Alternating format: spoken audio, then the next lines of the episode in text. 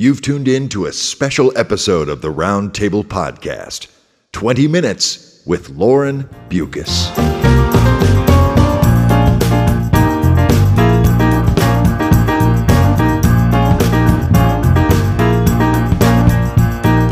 Hello, friends. I'm Dave Robison. And I'm Ryan Stevenson, filling in for Brian Humphrey. And you're listening to a special showcase episode of the Roundtable Podcast 20 Minutes With. Mm-hmm. 20 Minutes With is an opportunity for us to spend some time with the amazing authors and the creators that we get on the show, and then we can mine their brains for all these great ideas and run away screaming with glee as we take those ideas and turn them into our own creative gasoline. the image of mining somebody's brain. I, I, I see these great cranes and and mm. and things just lifting out this gold from somebody's brain. that's right. That's, that's right. awesome, Ryan. Uh, as always, sir, thank you for filling in for for the newly daddied Brian Humphrey. It's always a pleasure to have you as my wingman, sir. Hey, it's a pleasure to be in this chair again. I love it. Brian's going to say, Dan, somebody else's butt has been squishing my my cushions here. I, I think I should get like about a quarter of his closet space now. and some space by the sink. Absolutely, yeah. absolutely. If I keep my toothbrush here, you know, who's gonna know? Who's gonna know? That's right. Well, Ryan, let me let me introduce you to our guest host for this episode of 20 yes, Minutes with. Um, I would love to tell you that our guest host is a Kraken wrestling Zeppelin pirate queen. Uh, but sadly, that delicious moniker has been stricken from her Wikipedia page. Uh, and, and that's probably just as well because the truth of her accomplishments invokes an even more profound sense of mythic wonder. Now, since the age of five, our guest host has been afflicted by the desire to write and tell stories. She wrote her first novel at 17. Wow. And now, despite the rumors that she's encased it in concrete and dropped it into the ocean off the coast of Johannesburg, that is still no small feat. Now, a few years later, she was getting paid to write kids' game reviews, which led to her time as a freelance journalist with a backstage pass to all the interesting places in South Africa. This was, in her words, the best writing education she could have asked for. Uh, she may not be a kraken wrestler, but she has swam with great white sharks. Now, granted, it was only for 0.8 seconds, but when you're talking about a 20 foot long killing machine, I don't think quibbling over time is relevant. Uh, she is an author, a scriptwriter, a journalist, and a comics writer. And while she may not be a pirate queen, she has been named the literary queen of Cape Town by the Sunday Times. She's worked on a satirical political puppet show, the travelogue of Archbishop Desmond Tutu, kids shows for Disney, and helped create South Africa's first full length animated TV series. In 2010, she directed the award winning documentary Glitter Boys and Ganglands about Cape Town's biggest female impersonation beauty pageant. She's also the author of Moxyland, a dystopian consumertopia thriller, and the nonfiction work Maverick Extraordinary Women from South Africa's Past. Her novel Zoo City won the Arthur C. Clarke Award and the Kitschies Red Tentacle Award for Best Novel and this is awesome, Rye. She's currently adapting the novel for South African mm. film producer Helena Spring, which we hope is going famously. Uh, she also writes comics, making her debut with All the Pretty Ponies for Vertigo's Strange Adventures. And on a personal note, Ryan, DC's Vertigo line is probably the best thing that's happened to comics since Jack Kirby yeah. in terms of just injecting nuclear awesomeness into the graphic storytelling vibe. Amen. And and the Amen. fact that she's playing in that playground, major street cred. Uh, in fact, she's been tapped by Bill Willingham himself to contribute to his Eisner Award winning series Fables. She's crafting a six part adaptation of Rapunzel with a dark Japanese twist. Her new novel, The Shining Girls, about a time traveling serial killer, is due out in spring 2013. And when she's not blazing new literary trails, she enjoys hanging out with her husband and daughter, having friends round for dinner and a movie, going on picnics, and hunting arms dealers with her pack of zombie attack dogs. Ladies and gentlemen, please welcome to the big chair at the round table, all the way from South Africa, Lauren Beukes. Lauren, thank you so much for, for bringing your awesomeness to the round table and sharing some time with us. We really appreciate it. Thank you so much. It's uh, weird to hear all those things. Like you've gone way deep in the stalker levels. It's very impressive. He's outside your window right now, actually. I knew it. That's right. That's all right. That's why. That's why I have the zombie attack dogs. Exactly. I, I couldn't get too close. There were certain details that were closed to me. Um, it, Lauren, is there anything in there that I misread or or that needs correction? Because I've noticed that sometimes my minions don't gather accurate data. Are we are we fairly okay with that? Yeah, no, I think that was good. Awesome. Very cool. I have to point out that the only reason there are all those things is because I will do anything to avoid writing. Anything. Even swim with great white sharks. yeah, completely. Wow. And yet somehow you've managed to fill the shelves and and DVD racks uh, with awesomeness, which, you know, apparently no matter how much you don't want to do it, you're gonna one way or another. Yeah, it's it's a it's a dark drive. Uh, well, let's turn on some headlights for the rest of us here. We'll we'll get there. um, let's start our 20 minutes with Lauren Beukes. I'm going to set the timer here just to try and somehow aspire to that that lauded time frame that we never ever hit. Um, Lauren, uh, you did an interview with uh, Kahomo Dumo. Uh, and during that interview, you made a reference to a philosophy that creativity is a reaction to crime and danger, and it's fed by it, and, and that it festers and dies without it. Now, you said in that interview that you're not completely down with that perspective of creativity, um, and neither are we actually. But I got to ask, what, in your opinion, does feed creativity in terms of, I guess, a culture or a people, or even as an individual, and and how do you feed yours? Well, I think being interested in the world, I think curiosity feeds creativity more than anything else. I think conflict definitely can feed creativity. Um, and that, that theory kind of comes from J.G. Ballard's Cocaine Nights, where you have a very utopian society on an island full of rich elites. And when kind of uh, some bohemian terrorists start staging attacks, it, it turns uh, it turns the, the whole community on to a certain extent. And I, I found that a very interesting theory. And I do certainly think that in South Africa, if you look at genre fiction here, if you look at the work being put out by writers like S.L. Gray or Lily Herne or Charlie Human, there is a political, social aspect to that. And I think science fiction in general is often um, very much interested in socioeconomics and the political and playing with big ideas is a way of getting at that. But in South Africa, it seems it's so in your face. You know, you, you really can't walk down the street with, without being confronted with the legacy of apartheid um, and these really big social issues, which are so present um, and right there. You can't isolate yourself. So I think genre fiction in South Africa really kind of tackles that head on in, in a very fun and entertaining way. Um, for me, I write about the stuff which pisses me off, uh, the stuff which really infuriates me about the world. Um, and I also use my writing as a way of getting at things which I don't understand.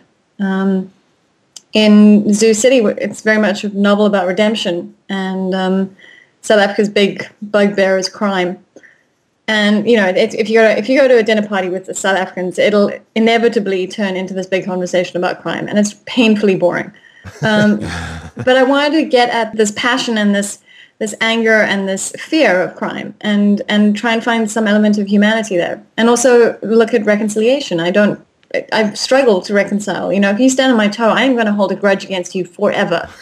no, that's not true. But you know, I do. I do struggle to forgive people who've done horrendous things, um, especially politically.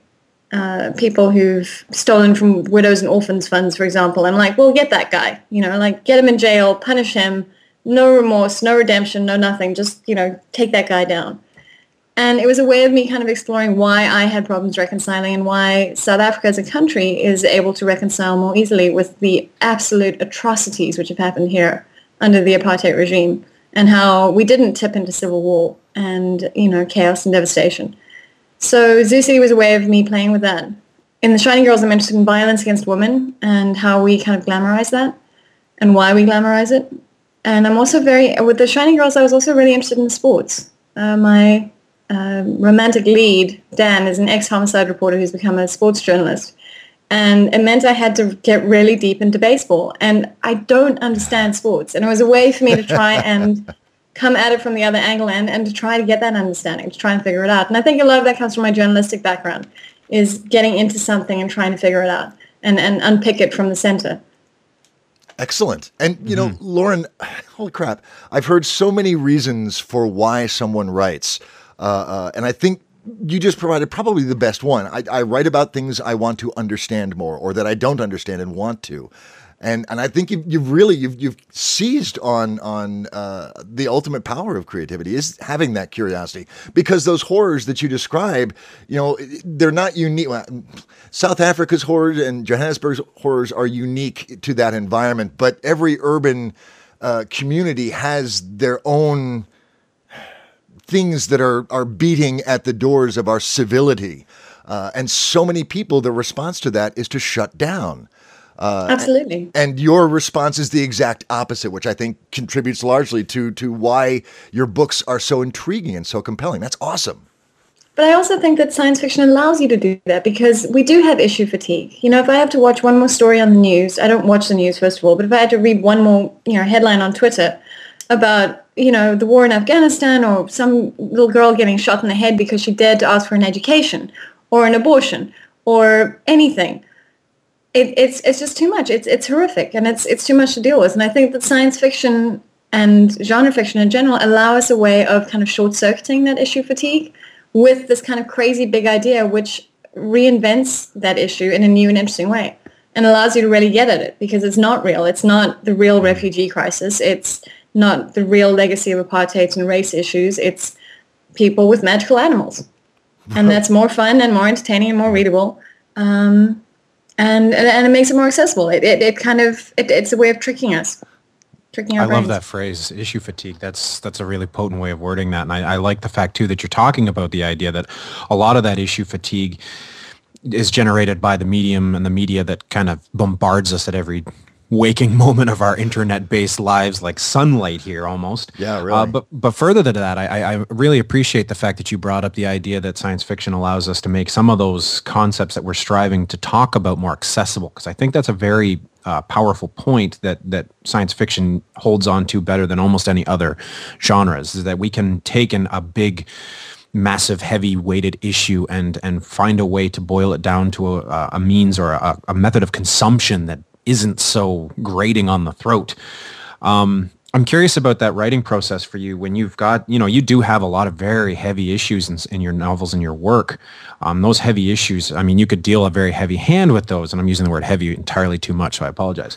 Uh, Dude, that's, that's heavy. Right, I think I'm yeah, I know, right? So. I, I, I, should switch to deep, right? Um, So with these big, deep issues that that um, a lot of stories tend to, to deal with, how cognizant of those issues are you when you start approaching your writing, when you start outlining your, your work or your stories? Are you aware of the issue that you're going to speak to right off the hop? Or do those issues kind of present themselves sometimes as you work through that character process or that plot process? It, most of it is subconscious. Um, yeah. If I wanted to, uh, if I wanted a soapbox, you know, I have other avenues to do that kind yeah. of thing. I used to write a column for the Big Issue, which is a magazine sold by the homeless in South Africa for a long time. Mm-hmm. Um, mm-hmm. And I could have my rant every month, and that was great. so it's not so much, you know, I do write about stuff which pisses me off and the social issues which matter to me. But the first and foremost, it's about telling a really great story mm-hmm. um, about really interesting characters and a story that will hopefully surprise and delight people. Um, is that what drives you to the keyboard though, Lauren? Or or is it is it the, the fact that, oh God, this pisses me off, I have to write a story about it? No, it's it's I have this idea for a story and because of who I am, all the stuff that I'm interested in and all the stuff which makes me angry leaks through. Um, and you know, there, there, are a couple of themes which come up all the time. You know, art is often a big theme in my work. Um, in Moxyland, there was this kind of weird bio uh, gen- genetic genetic artwork. It was like a cow turned inside out. And in Zoo City, uh, there's some artwork which uh, references which specifically hint at like deeper elements of the plot. Um, so you know, it's just it's just the things that I'm interested in. And the, but first and foremost, it's about telling a great story. And I have the story idea, and then it becomes a way of playing with the things which make me angry and the social issues and everything else. Okay. So it's not a soapbox. It's it's a story first, and but of course my ideology comes mm-hmm. through. Right. Absolutely. And and those characters that you evolve to to, to people that story with. I mean, we, we hear time and again, you know, good good literature is about characters. It's about good good stories are peopled by good characters. How do you evolve your characters, Lauren? Is is it you know I have a great story idea about this person? Uh, do the people evolve as you explore the story? Can you sort of walk us through how your your characters evolve into the fully fleshed dynamic beings that they are? Yeah, I don't think story versus character is a real argument. You know, if you have a really great character, but all they're doing is sitting in a room, that's not enough. And if you have an amazing story, but it's peopled by empty characters, Michael Bay, then you don't care. Commentary by Lauren Beukes. so, you know, it, it, it, has to be both. You have to have both. You have to have a great character doing interesting things um, or experiencing interesting things which then change and shape them. Um, so it's always, it always, they always kind of start together. Um, and I, I, wouldn't begin to know how to separate that process out. I always know who my protagonist is and, and kind of what's going to happen, um, or at least the major kind of highlights. Is that to say then that you have some kind of outline or template right off the hop, like you're you're ready to go from from day one, and you know those mile markers that you're going to aim for as you write the story? There's a great E.L. Doctorow quote about how writing is like taking a road trip at night, and I'm going to bastardize it slightly. Yep. But you you know where you're leaving from, I'm driving from Cape Town to Johannesburg. So I know where I'm going to. I know I'm going to have to pass through pass through Bloemfontein and the Three Sisters, and you know, you know the major road marks that you're going to have to go mm-hmm. through. But the rest of the way, you are driving in pitch black, and you can see 20 feet ahead of you in the headlights, and you have to figure it out. And you might take an interesting detour, which might turn out to be more interesting. It might derail the whole trip. You might not end up in Johannesburg. You might end up in Pretoria, but actually that's fine. The books never come out the way, exactly the way I intended them, but I always know my beginnings and I always know my endings. Um, Zoo City became a slightly less, less harsh ending than it was originally intended. Oh, um, oh, really? That was also because of the way a character evolved. Yeah, no, it was it was supposed to be a real Hamlet ending, and it's not quite a Hamlet ending. Um, Bodies everywhere. But um, it was. Um, I, I, think what's what's amazing for me is when is, is that moment of driving in the dark. Is is when you surprise yourself when something happens in that subconscious moment, in that instant between your brain firing and the signal traveling down to your fingertips on the keyboard and it shifts and it goes somewhere you didn't expect it to. And that for me is the magic of writing. And that's when I really love the writing process. Because let's not get let's not make any mistake. I normally hate writing. Uh, I am not one of those writers who enjoys doing it. I like having written, but the actual writing is hard and horrible but also you know amazing and i'm not complaining you know it's like it's not the salt mines it's it's and it's an incredible privilege to get paid to do what you love. Mm-hmm. but it's hard brain draining work. Sure. I, I, don't so i don't have a full outline but i do i do know where i'm going. I always know my endings. Very cool. Right on. We'll be back with more of our conversation with lauren beukes after this brief promotional break. The fire has failed to light the sun. If the sun is dead, they will need the angel's word more than ever. So, this world is in limbo, is it? It is possible. Look, River, I came to warn you. You're in danger. Vulpes thinks you're becoming emotion capable. They're watching you. Forgive me, but are any of those artificial people about? Ever wonder what the Hapax actually was? What exactly did Ailsage create? Everything? I don't know. The avatars of Ale shall war amongst themselves, and each shall seek the last seer among us before the dawning of the seventh day. The angel has already sought me. You can't believe it's actually the end days. Oh, really? Hapax, a podcast novel by K. T. Bryski. Find out more by visiting www.ktbryski.com. That's www com.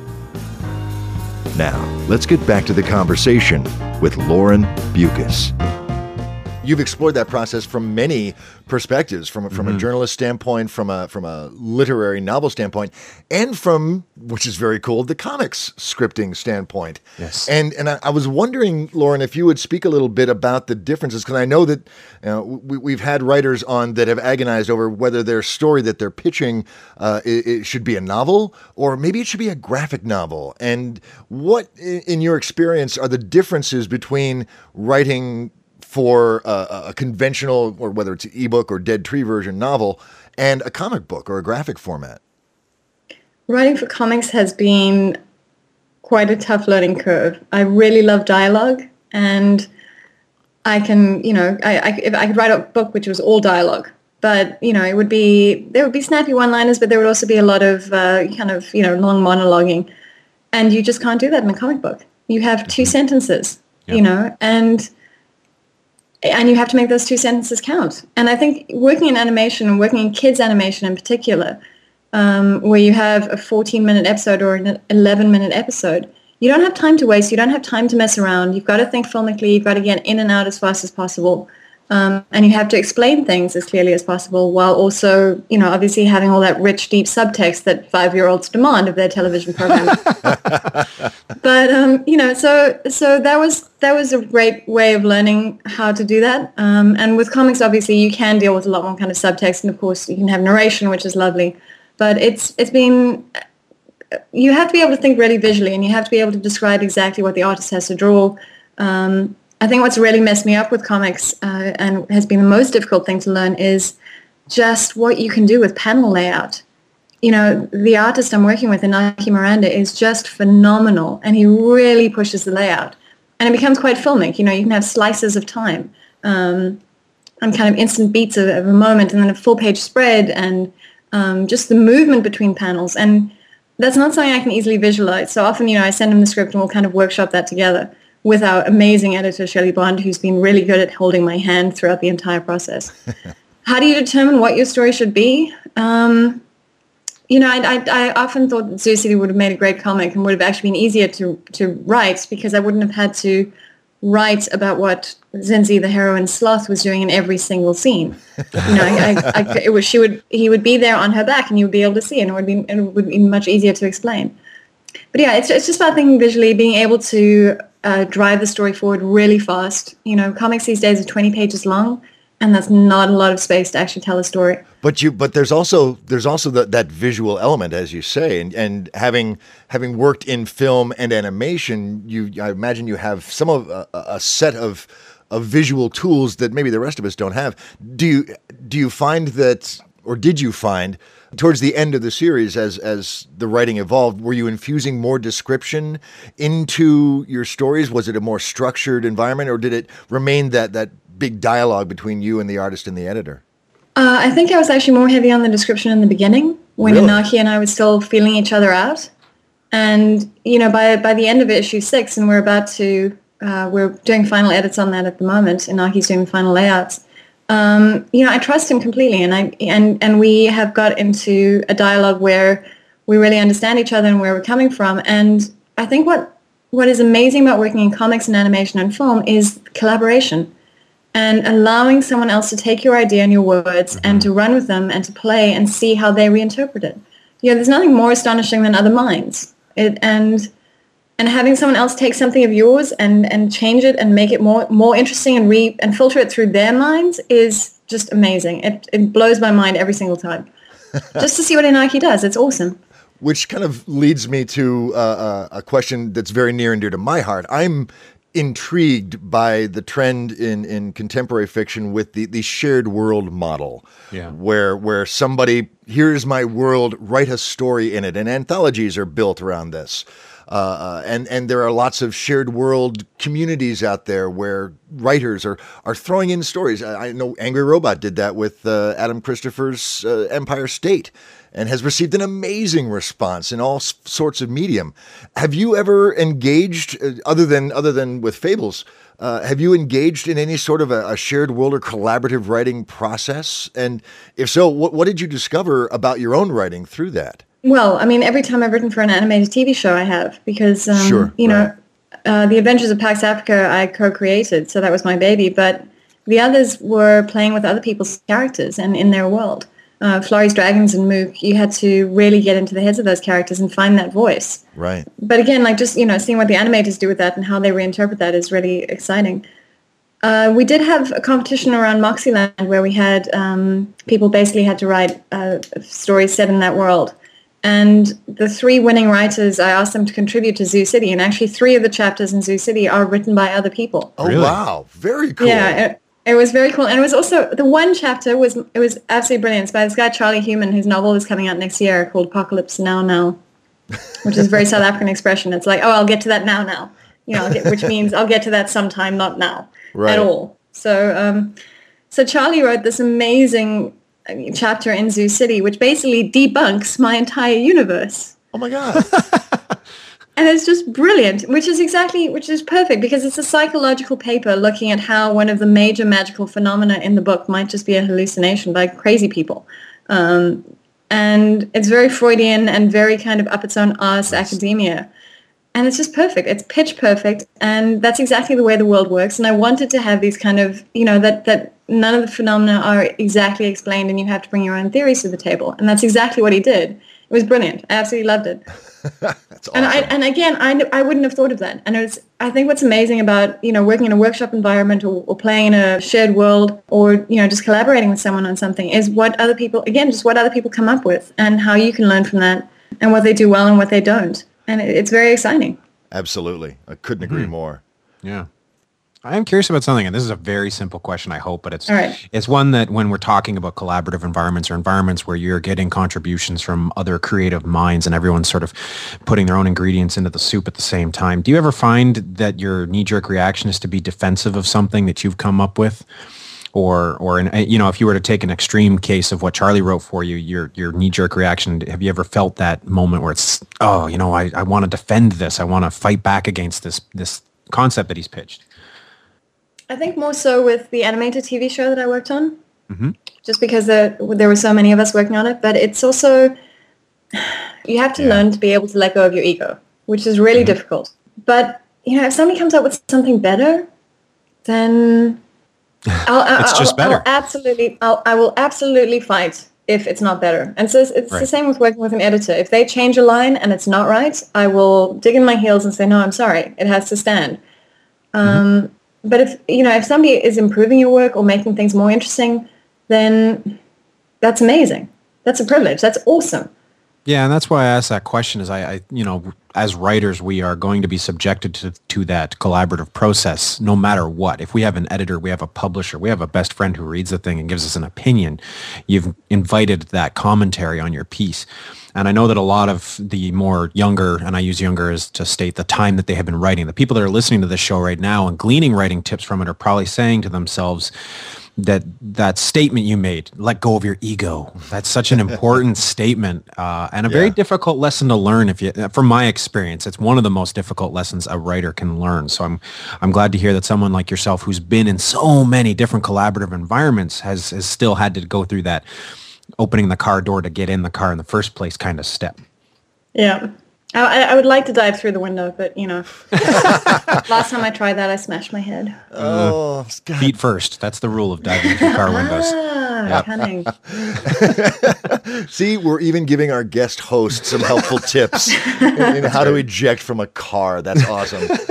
And, and and as much as I would love to continue this discussion, uh, uh, I, I see that the the time uh, the timer on my desk has been ravaged by zombie dogs. I don't know where those came from, uh, but imagine. yeah, really. But apparently, uh, it also means that we're out of time. So, uh, Lauren, thank you so much. This this has been a, a delight and a long time coming. Damn it! But we pulled it off. The internet gods have smiled upon us, and and at last we've had our twenty minutes with Lauren. Thank you so much. It's an absolute pleasure. You know, this is where you realize you haven't pressed the record button. Oh, oh God.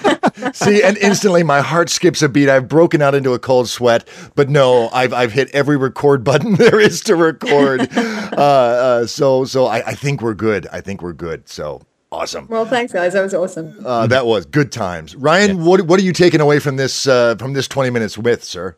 Oh man, I got to get more into the collaborative process. I'm really excited about it, and it's it's an interesting angle that I'd like to start exploring more. There's a lot out there. There's actually a website called sharedstoryworlds.org, I do believe, uh, that is all about those communities that are out there on the internet for that specific type of thing. Here's the world, write your stories. Hmm, and that's a, that's a really neat process. And, and of course, like every other time we do a 20 minutes with, I'm left with this uh, big sense of my own personal laziness that, that the number of things that Lauren has done is just stunning to me. And here I am looking at a pizza crust thinking, that's all I've done today. well, you know, the inspiration from somebody Oh, yeah. having blazed the trail is, is what we need to take from this. That's right. And and for me, it was that reminder that curiosity is the biggest fuel for creativity, and and the notion of attacking a story because you don't know. Uh, uh, the, the the those thematic elements, you know, about crime or about heartbreak or about whatever the theme is, that you go into it with that hunger, those what I call green teeth of of of desire to learn and understand, and using that writing experience as a process for expanding your own awareness.